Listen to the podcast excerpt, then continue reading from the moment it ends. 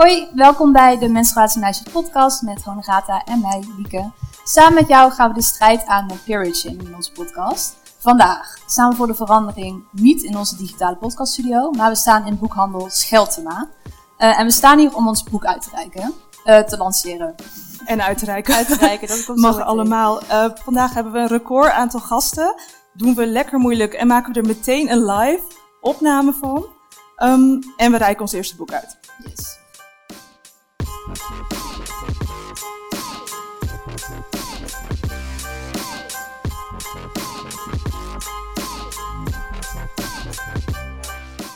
Uh, we beginnen elke podcast met een echt of nep. Dat is onze standaard podcastrubriek. En normaal bevragen Honorate en ik elkaar dan met uh, menstruatiefeitjes of fabels. Waarna we gaan raden, ja, is het dan echt of nep?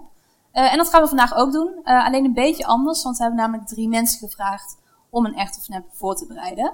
Ze staan daar klaar. een beetje alsof we in een spelshow zitten. Ik ga vragen of Marieke de eerste echt of nep naar voren wil komen en hem met ons wilt delen. En dan gaan wij raden of het echt of nep is. Dank jullie wel. Wat een eer dat ik eh, onderdeel mag zijn van deze fantastische lancering. En ook van harte gefeliciteerd. Dank je wel. Dus jullie dan ook als eerste mag, live mag feliciteren. Een eer ook om onderdeel te zijn van het boek. Um, mijn echt of nep gaat over mijn, laten we zeggen, twaalfjarige zelf. Ik weet nog ongelooflijk goed dat ik op volleybal zat. Zoals ik ook weet dat een van jullie dat ook deed. Ik zal nog even niet uh, uh, direct vertellen wie het was. Oh. En um, mijn, denk ik, misschien mijn sterkste herinnering aan menstruatie toen ik jong was, was dat ik volleybalde in een ongelooflijk grote um, badstoffen onderbroek eigenlijk. Zo zagen die broekjes eruit toen wij jong waren. Het is echt een soort van grote, je moet je echt een grote slip voorstellen, zoals je oma, van badstof. En natuurlijk was mijn club een club die in het groen-wit speelde. En als je dan de keuze hebt, het shirtje groen en het boekje wit, dan doe je dat natuurlijk. Dus dat was een witte, grote, badstoffen slip. Ik had toen um, menstruatie, um, laten we zeggen, van die enorme maandverbanden met vleugels. Want dat zou dan helpen om het beter te laten zitten, want ik was natuurlijk enorm aan het rollen en springen en doen en zo. Um, ik heb denk ik, nou, pak een beet, echt of nep, 80 keer met een ongelooflijk bebloede witte badstoffen slip in de sportstaal gestaan. Ik uh, wens het je niet toe. Dat ten eerste. 80 keer een rode vlek in je witte sportbroek. Nou, wel wat meer dan een rode vlek. Want die vleugels die zorgen er juist voor dat het lekker naar buiten geleid kan worden. Overal. Oké. Dus die zijn ideaal. Ik geloof het verhaal wel. Maar ik zeg die 80 keer vind ik wel hoog. Dus ik ja. ga denk ik voor nep. En Lieke, jij? Zal ik toch gewoon voor echt gaan? Voor de ja. spanning? Ik ga voor echt. Maar ik hoop het niet. Wel waar. Ai, ja. het voor Lieke. niet of ik moet lachen of huilen. Ja, oké. Okay. Maar vervelend voor je. En dankjewel. Tuurlijk. uh, de tweede, echt of nep? David. En ook de eerste man in de podcast. Ja, debuut. No pressure. dankjewel, enorme eer. In de Weimarrepubliek, voormalig Duitse Rijk, was het tot 1885 wettelijk verplicht voor vrouwen om hun menstruatie uit te zitten in een onderschlumpf. Dat is een soort bunker of een schuilkelder. Duitsland. Honorata woont in Duitsland. Ik weet wel dat jullie het eerlijk verdeeld hebben. Dus nu ben jij ligt in het voordeel. Wat ja. denk jij? Ik ben die unterschlumpfen nog niet tegengekomen. um, ik weet al dat het soms gebeurt, uh, dit soort praktijken. Ik ga weer voor nep. Jij? Ik ga voor echt. Hij was nep. Ik had deze helemaal zelf bedacht. Wow. Wel heel goed, dankjewel. Uh, staat nu 1-1. Ja. Oeh, spannend. Oké, okay. uh, de laatste echt of nep. Britten. In Nepal bestaat een ritueel waarin vrouwen tijdens hun menstruatie worden verbannen naar een hutje en niet in aanraking mogen komen met mannen en dieren omdat ze als onrein worden gezien. Echt. Echt. Ja, dat is inderdaad. Die heb ik toevallig ook al een keer gelezen. Ja. Inderdaad ook. Nou, wat doen we nu dan? Nu heeft niemand. Nou, gelijkspel. Dat mag okay, ook wel dat een keer. Ook wel mooi. Ja. ja. Dankjewel. Volgens mij gaan we zitten. Uh, ja, de echt of nep mensen mogen gaan zitten. Dat gaan wij ook even doen. Nou, en we willen iemand uitnodigen. En dat is uh, Ageet, onze redacteur. Kom erbij, Ageet. Ik vroeg laatst aan Lieke, ben je bezig met welke datum we zijn begonnen of met ons jubileum. Zo romantisch zijn wij aangelegd. En um, toen vertelde ik haar dat vandaag, een jaar en een dag geleden, um, een belangrijke dag voor ons was. Want voordat we menstruatiemeisjes waren, waren we collega's. En niet zo, zomaar collega's. We praten heel veel over feminisme en period shaming. Um, en daar waren we eigenlijk een beetje gefrustreerd over. En toen vroeg ik aan Ikke, waarom worden we eigenlijk niet gewoon menstruatiemeisjes? Ja, en ik heb het even opgezocht. Nog geen twee maanden later lanceerden we onze eerste podcastaflevering. En op 15 november, uh, die eerste podcastaflevering was op 3 november, maar op 15 november kreeg ik een berichtje van jou, Ageet, uh, van Amber Antos. Nu zitten we hier en wat daartussen precies is gebeurd, daar gaan we het even met jou over hebben. Um, Ageet, kun jij vertellen hoe dit boek tot stand is gekomen? Hoe ging dat? Um, jullie kwamen op LinkedIn voorbij. En misschien dat het via Willemijn van Dijk, ook een auteur van uh, Amber Antos, ik weet het niet meer zo goed. Maar er was een soort uh, alert bij mij, dat ik dacht, dit is interessant. Die meisjes ga ik even um, checken. En dat deed ik dus. En er ging echt iets bij mij aan. En toen heb ik mijn dochter van, nou toen 15 denk ik, um, erbij geroepen thuis. Ik zei, moet je eens even kijken, wat vind je hiervan? En dan zag ik dus ook iets gebeuren. En toen dacht ik, dit is heel erg interessant. En wat er gebeurde was namelijk, en ik hoorde net jou over die uh, volleybalonderbroek, uh, over herinneringen gesproken. Ik dacht, had ik jullie maar in 1983 ontmoet. Want uh, ik heb ook gevolleybald, maar ik kreeg, uh, en ik hou heel erg van mijn moeder, um, maar over schaamte gesproken, ik kreeg dus een badstof onderbroek, zo'n brede zijkant. En je had een soort luiers, zeg maar. Uh, ik kan me de vleugels niet meer herinneren, dat klonk al heel modern. 1983, is, ik was 13. Uh, dus ik zat op een soort verhoging constant. En dan was ik ook nog eens heel erg en heel lang ongesteld. Mm. Uh, nou, het was, mijn geluk was dat het hip was om zo'n wijde broek aan uh, te hebben.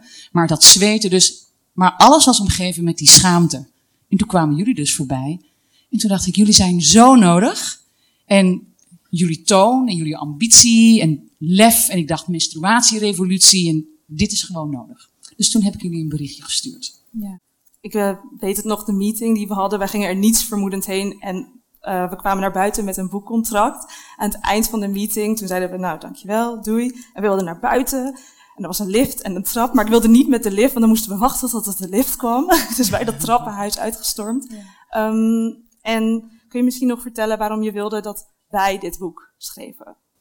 Ja, want kijk, je ziet iets voorbij komen. Uh, en dat geldt voor heel veel auteurs. Op verschillende manieren krijg je manuscripten binnen of ontmoet je mensen. Maar er gebeurt pas wat als je elkaar echt ontmoet. En dan is het ook nog de vraag, jullie kunnen een leuk idee hebben. En jullie kunnen een soort pop-up meisjes zijn. Dat je denkt, nou, best aardig. Dus ik was daar natuurlijk nog niet van overtuigd. Maar in dat gesprek met ons drieën, daar zag ik ook al twee meiden zitten met een enorme, uh, nou ja, meiden met een missie. En jullie hadden alles al doordacht. En het boekidee was al heel helder. Bijna de hoofdstukindelingen, dat kom je niet zo heel erg vaak tegen. Jullie hadden zo'n drive dat ik dacht, van dit, dit kan niet anders, dit moet nu. En ik heb alle vertrouwen erin. En dat had ook te maken met jullie combinatie. Uh, van jouw planmatige aanpak en jouw dwarrelige creativiteit. Nee, maar jullie vullen elkaar zo ongelooflijk goed aan. Dus daar was ook wel een soort, het klinkt een beetje saai, maar een soort professionele basis. Waarvan ik dacht, oké, okay, we moeten tempo maken. En dit gaat die twee gewoon lukken. En dat is jullie dus ook gelukt. Dus um, ik ben heel erg onder de indruk uh, van hoe jullie dit allemaal hebben aangepakt. Maar dat, er zit er dus een enorme gedrevenheid in. En dus die urgentie. Dat ook. Dus uh, ja, weet je, uh, ik was een beetje verliefd op jullie. Maar het was vooral ook gewoon de noodzaak dat ik dacht, ja, weet je, dit moet. Nou. En daarna pas, want je hebt nu van de VPRO dat maandverbond. Toen dacht ik, ja, dat is allemaal heel erg te gek. Maar jullie waren eerder, weet je? Dat was gewoon We zo. waren net op tijd, ja. Jullie waren net op tijd. Ja. Nou, goed, ja. ja, nou, dankjewel, Dus, Agete. ja. Weer wat nieuws geleerd. Een deel Ook wisten we, een dat deel... je eh, de verschillen tussen ons zo kan pinpointen. Ja, ja, maar dat is jullie gouden combinatie. Is ja dat zo? vind ik ook. Lief, Ja. dankjewel. hey, gefeliciteerd. Ja, en uh, voorwaarts. Ja, Ja. yes. Dankjewel, Agete.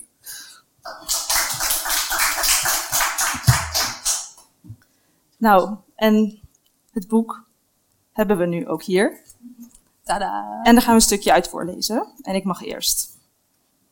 En dat vind ik een beetje heftig. Maar ik ga het wel doen. Oké. ehm, ik herinner me dat ik al somber was op de basisschool. Ik was toen zo'n 11 jaar oud. Daarna was het ene jaar beter dan het andere, maar ik heb me nooit een onbezorgde puber gevoeld. Ik denk niet dat anderen dat aan mij konden zien. Ik was vaak vrolijk en had genoeg leuke vrienden. Maar het zat een laag daaronder. Ik kon mijn emoties niet goed kwijt, wist niet echt waar ik goed in was en voelde me vaak anders. Daarop volgden jaren met ups en downs. Van afstromen en twee keer blijven zitten in hetzelfde jaar, tot mijn HAVO- en VWO-diploma elk in één jaar halen. Van drie keer van studie veranderen tot meedoen aan het honorsprogramma en een cum laude propenduizen.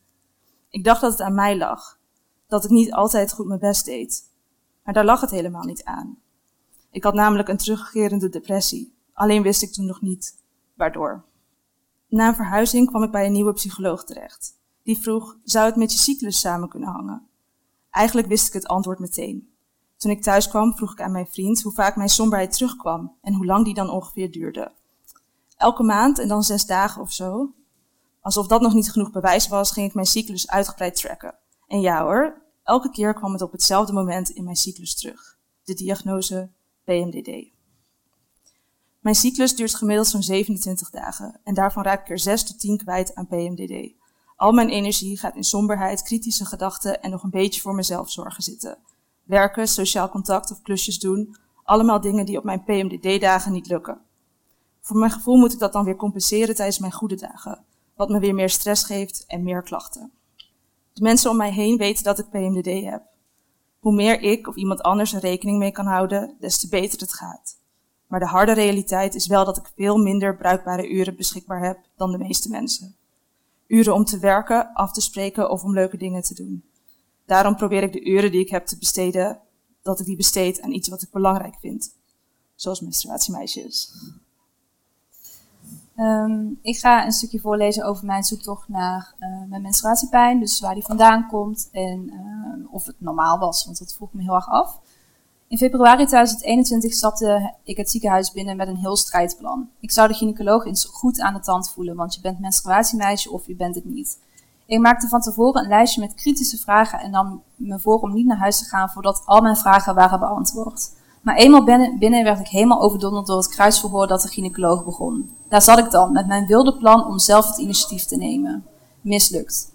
Veel tijd om het initiatief weer bij mij te leggen was er niet, want voor ik het wist bevond ik me op mijn stoel, wanhopig mijn benen zo ver mogelijk gespreid houdend. Best zwaar, kan ik je vertellen. Ik ga je nu voorzichtig aanraken, waarschuwde, de gynaecoloog en ze schoof een ene bek naar binnen. Dat is nog een expliciet stukje. Daarna volgde een echostaaf met condoom en zoveel glijmiddel dat ik het via mijn vulva op de stoel voelde druipen. Dit is je baarmoeder, zei de gynaecoloog. En ze complimenteerde me met mijn gladde baarmoederhals. Dit is je rechter eierstok en dit is je linker. Ze duwde de echostaaf de andere kant op. Maar ik was al lang niet meer bezig met die staaf daar beneden. Ik kon alleen nog maar verwonderd naar het schermpje kijken. Dat was mijn baarmoeder en dat waren mijn eierstokken. Gezond en vruchtbaar. Ik kon mijn trots niet onderdrukken en zat wat verbluft te grijnzen. Ik zou er bijna een foto van willen maken, stamelde ik, waarna de gynaecoloog de echobeelden voor me printte. Ik kon wel huilen. Toen ik eenmaal thuis mijn lijstje met vragen bekeek, waren gelukkig toch een heleboel vragen beantwoord door het kruisverhoor en het inwendige onderzoek.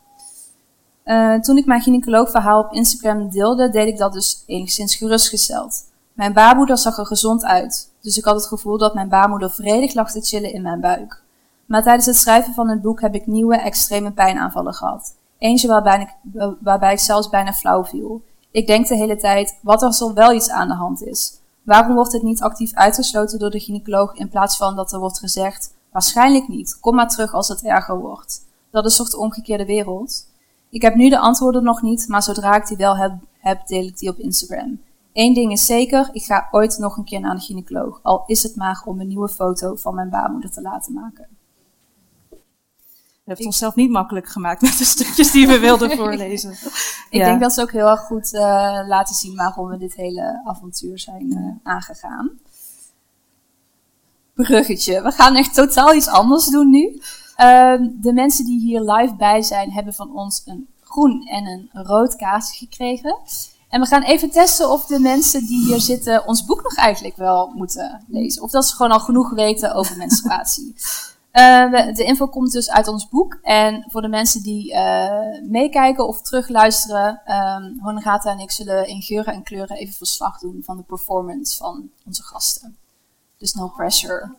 Zo gaat het, zeker weten. Oké, ik uh, begin met de eerste stelling. Sinds 1905 bestaat er een wetenschappelijke verklaring van hoe de menstruatiecyclus werkt. Een rood kaartje voor niet waar en een groen kaartje voor waar. Ik zie overwegend rood. Uh, diegenen hebben het goed, maar ik denk dat ze het uh, goed hebben vanwege de verkeerde reden. Het is wel.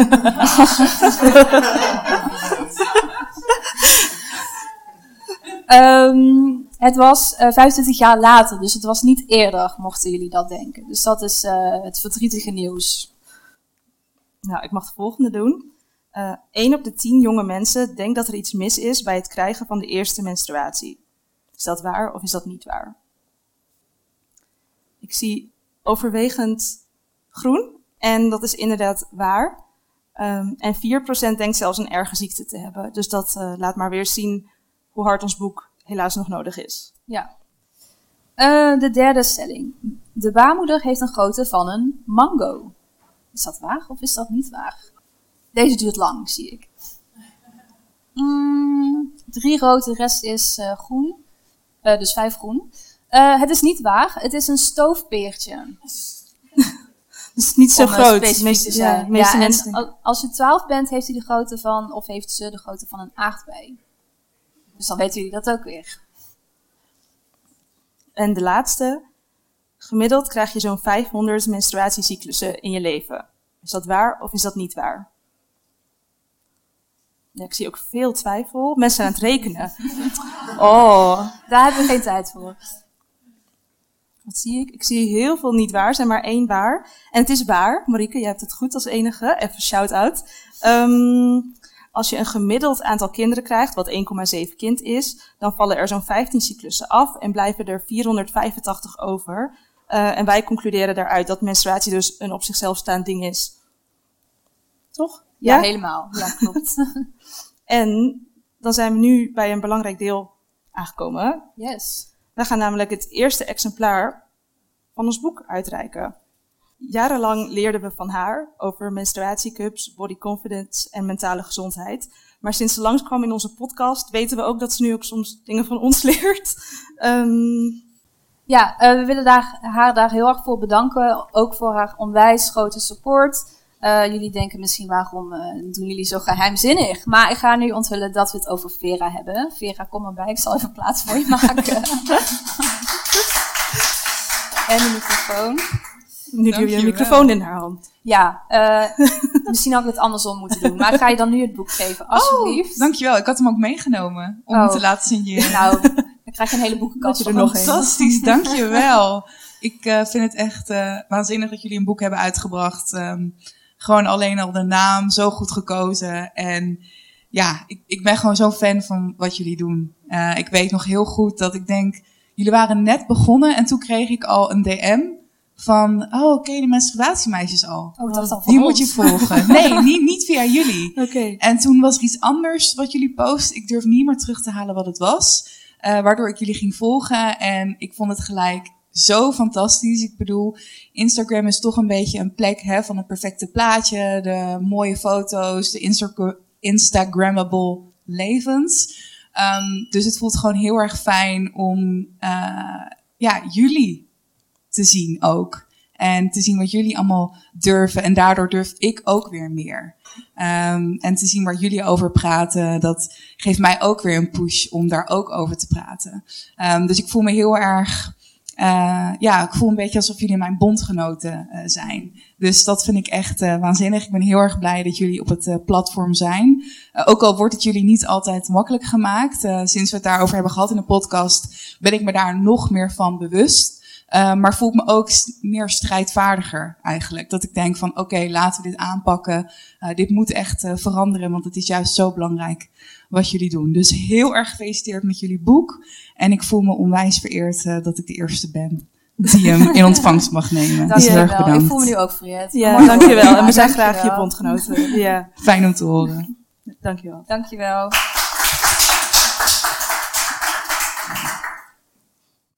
En tot slot gaan we nog een stukje voorlezen.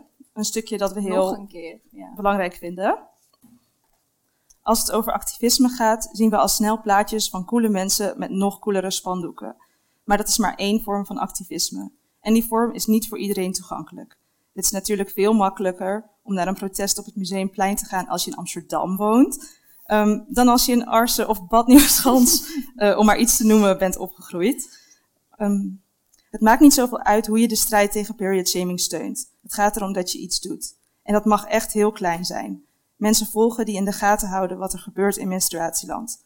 Ongeparfumeerd maandverband op het boodschappenlijstje zetten, in plaats van geparfumeerd. Erover praten met vrienden of met je broer. Zoveel veranderingen zijn voortgekomen uit activisme, uit protest, op het gebied van mensenrechten, seksisme, abortusrecht, stemrecht, anticonceptie en zo kunnen we nog wel even doorgaan. Dat komt allemaal dankzij mensen die één voor één hebben, hebben gezegd: nee, zo gaan we het niet meer doen.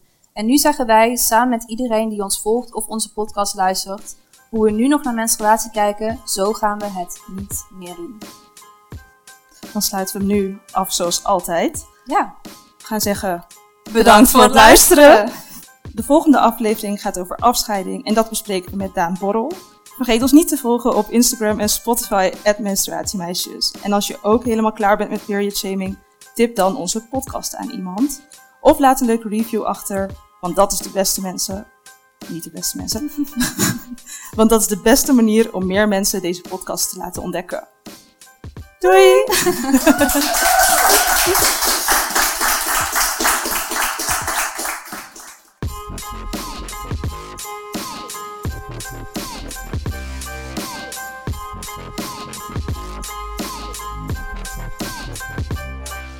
mij wilde je nog een stoel gaan halen. Ik wilde nog een stoel gaan halen. Ik heb Lieke opgescheept met de... Met het verplaatsen van de stoel. Oké.